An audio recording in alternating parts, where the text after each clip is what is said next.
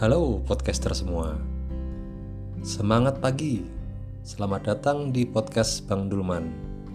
Apa kabar? Bapak, Ibu, Sobat, Kakak, dan adik semua. Semoga sehat selalu Dan kita semua selalu dalam lindungan Allah Subhanahu wa. Amin. Pada podcast pertama ini, Bang Dulman akan membawakan materi mengenai literasi keuangan kita akan ngobrol santai bareng Mas Slamet. Nah, siapa Mas Slamet itu? Mas Slamet adalah seorang expert di bidang keuangan. Mas Slamet akan coba memberikan penyerahan kepada para pemula maupun untuk refresh memori teman-teman sekalian. Pasti kita sering atau pernah mendengar tentang laporan keuangan. Sebenarnya apa sih laporan keuangan itu? Masih banyak orang yang enggan untuk menyusun laporan keuangan. Mungkin pemikiran sederhananya adalah usaha saya lancar. Uang di bank ada, uang di laci ada, hutang tidak ada. Ngapain perlu laporan keuangan? Nah, mindset seperti ini sebenarnya salah nggak sih Mas Slamet? Ayo kita coba dengar dari Mas Slamet. Halo Bang Dulman, gimana? Apa kabar? Semoga sehat semuanya ya dan seluruh pendengar podcast Bang Dulman semoga kalian diberikan kesehatan. Yang lagi kurang sehat semoga lekas dipulihkan dan diberikan kesehatan yang lebih baik lagi. Amin. Nah, kalau tadi kita dengar eh, Bang Dulman ini bercerita tentang laporan keuangan ya. Apa sih itu laporan keuangan? Penting nggak sih? Mindsetnya salah nggak sih? Oke, saya coba bahas secara ring, secara singkat aja ya untuk laporan keuangan. Laporan keuangan itu apa sih? Laporan keuangan adalah aktivitas pencatatan. Aktivitas pencatatan seluruh transaksi usaha. Entah itu berkaitan dengan penjualan, biaya-biaya, modal, pemilik, utang, kas perusahaan atau kas usaha dan sampai dengan kepada nilai atau aset tetap yang dimiliki oleh usaha kita. Nah, kalau kita tadi melihat ke Bang Dulman menanyakan pemikiran sederhananya adalah usaha lancar, uang di bank ada, uang di laci ada, hutang tidak ada. Ngapain lap, ngapain perlu laporan keuangan? Toh itu saya juga uang-uang saya gitu kan. Gak butuhlah saya laporan keuangan ribet, saya pusing mikirinnya. Oke, Uh, kalau seperti itu, berarti Anda tidak sedang usaha. Karena apa? Kalau Anda usaha, berarti Anda harus bisa memisahkan mana harta atau dana usaha Anda dan mana harta atau dana pribadi Anda. Kalau case-nya tadi adalah uang ada di bank, uang ada di laci, tidak ada tidak ada hutang dan uh, tidak perlu laporan keuangan karena mereka beranggapan bahwa usaha mereka itu lancar yang diindikasikan dengan adanya uang di bank itu menurut saya sangat tidak tepat. Karena apa? Kondisi seperti itu akan memberikan informasi yang bias. Sebenarnya usahanya itu hidup karena operasional atau aktivitas usaha itu sendiri atau karena uang yang di top up atau yang di setor oleh pemilik untuk menjalankan usahanya. Jadi singkatnya seperti ini. E, ketika kita berbisnis, katakanlah e, pisang goreng, pisang gorengnya satu juta lah, pisang goreng satu juta. Nah dari satu juta itu seharusnya bisa menghasilkan katakanlah 500 e, ribu lah 500 ribu tapi dari satu juta itu ternyata laba bersihnya itu kita nggak mencapai 500 ribu. Kadang kita nombok. Nomboknya berapa? Katakanlah 200 ribu. Nah sedangkan tadi awal modal adalah satu juta. Terus kita malah nombok 200 ribu. Sehingga modal kita kan terkikis menjadi 800 nah otomatis untuk bisa jalan lagi perusahaan itu kita nombok lagi dong 200 itu kan berarti uang kita. Terus bulan berikutnya lagi bulan kedua nombok lagi 200 ya berarti kita harus nombokin lagi 200 gitu kan. Nambahin lagi deh 200 supaya usaha itu jalan. Berus berikut seperti seperti itu sampai di mana kita akan tersadar bahwa kayaknya usaha gue gini-gini aja. Yang gue keluarin uang selama ini kok kagak ada hasilnya ya? Ya itu akan terjadi atau pemilik usaha akan tersadar nanti biasanya setelah beberapa periode setelah mereka mengeluarkan uang yang cukup banyak dalam tanda kutip bisa jadi lebih besar daripada modal yang mereka store di awal. Nah, makanya gunanya laporan keuangan adalah mengetahui seberapa atau seberapa tepat atau seberapa sehat kondisi usaha kita seberapa besar pengeluaran yang kita lakukan, seberapa menghasilkan modal yang kita, sudah kita setor gitu. Jadi laporan keuangan itu sangat penting. Jadi kalau ada yang mindset bahwa ah usaha gue oke-oke aja, gue masih bisa makan, gue masih bisa uh, nyicil rumah, katakanlah gue masih bisa uh, gaji pegawai, nggak perlu laporan keuangan, yang penting ada dana lah di rekening gitu itu sangat amat salah karena dari situ kita nggak mengetahui mana dana pribadi yang kita masukkan ke dalam usaha, mana benar-benar dana hasil usaha yang kita hasilkan dari siklus produksi atau siklus usaha kita. Jadi, kalau menurut saya, laporan keuangan itu sangat penting. Besar kecilnya perusahaan itu sangat membutuhkan laporan keuangan. Jadi, tidak harus usaha itu besar terlebih dahulu baru membutuhkan laporan keuangan tapi perusahaan yang kecil sudah harus membuat laporan keuangan meskipun tidak lengkap atau tidak sekompleks laporan keuangan pada perusahaan-perusahaan pada umumnya. Jadi menurut saya Bang Dulman laporan keuangan itu penting. Nah, membuat laporan keuangan itu bisa kalian pelajari banyak sekali di share di googling di Google. Yuk kita coba cek-cek satu-satu. Mana laporan keuangan yang memang sesuai dengan kondisi usaha kalian? Setelah itu kalian bisa modifikasi apa saja yang perlu ditambahkan dalam pos-pos catatan keuangan tersebut. Seperti itu mudah-mudahan eh, tergambar ya bedanya perlu atau tidaknya laporan keuangan pada usaha kita. Seperti itu Bang Dulman. Kembali ke Bang Dulman. Mantap banget ya penjelasan dari Mas Slamet guys. Ternyata laporan keuangan itu penting untuk memahami kondisi perusahaan.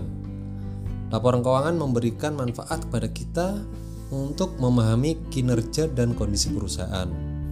Jadi, tidak sekedar arus uang keluar masuk ataupun pencatatan aset semata. Nah, setelah teman-teman pada paham pentingnya laporan keuangan, nah boleh nggak Mas Selamat memberikan gambaran sekilas bagaimana menyusun laporan keuangan? Ya, uh, kalau sebelumnya saya udah menjelaskan penting atau enggaknya laporan keuangan dengan sedikit contoh uh, dampak adanya atau tidak adanya laporan keuangan seperti apa.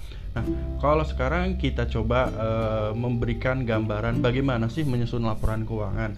Secara umum dan secara baku, laporan keuangan itu terdiri dari ada lima bagian. Yang pertama adalah laba rugi, laporan laba rugi, dan kedua adalah laporan neraca yang di dalamnya ada aset, ada kewajiban atau hutang. Di situ semua akan dicatat. Dan ketiga adalah laporan uh, perubahan ekuitas atau laporan modal. Di situ akan mencatat segala aktivitas keluar masuk dana pemilik.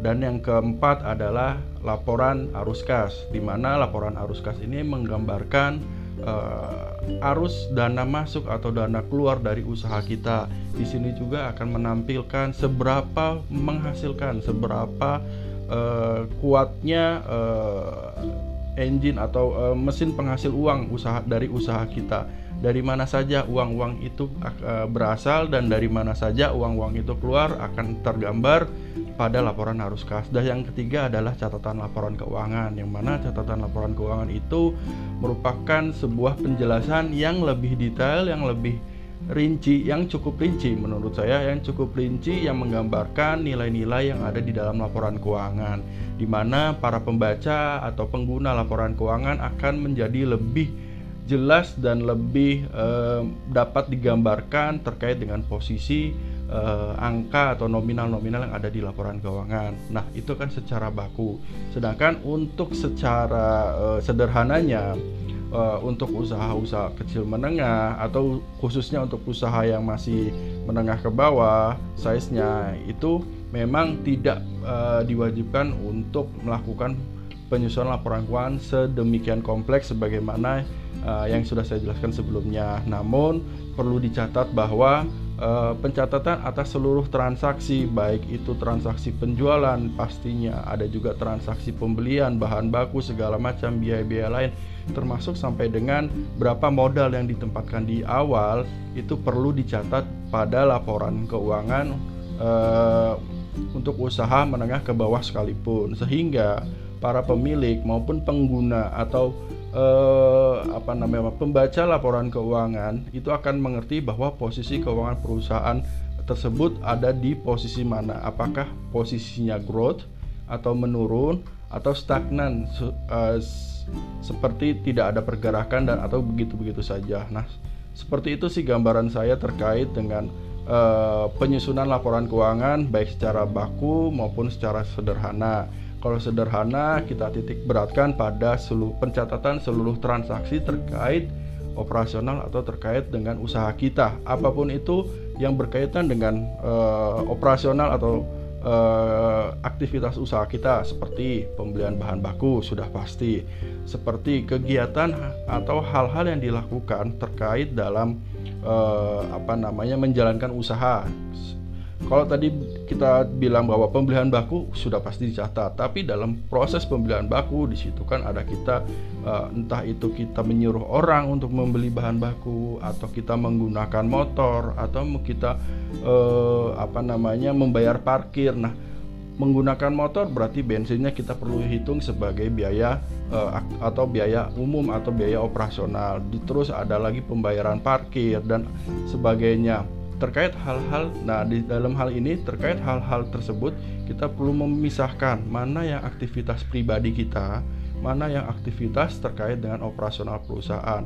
Nah, dari uh, aktivitas yang terkait dengan operasional perusahaan itu perlu dilakukan pencatatan Begitu juga dengan pembelian pembelian aset-aset tetap. Dalam hal ini adalah mesin produksi, alat penunjang usaha itu perlu dilakukan pencatatan sebagaimana nilai atau harga yang kita beli di awal. Dan uh, kalau misalkan uh, kalian mau menyusun uh, nilai-nilai depresiasi itu bisa. Di mana nilai depresiasi secara umumnya dibagi Uh, sepanjang 4 atau lima tahun atau kalau misalkan ada poin-poin atau alat-alat yang memang tidak tidak common untuk di depresiasi selama itu maka kalian bisa memperkirakan masa guna atau masa uh, lifetime-nya berapa. Nah, di situ bisa kalian membagi.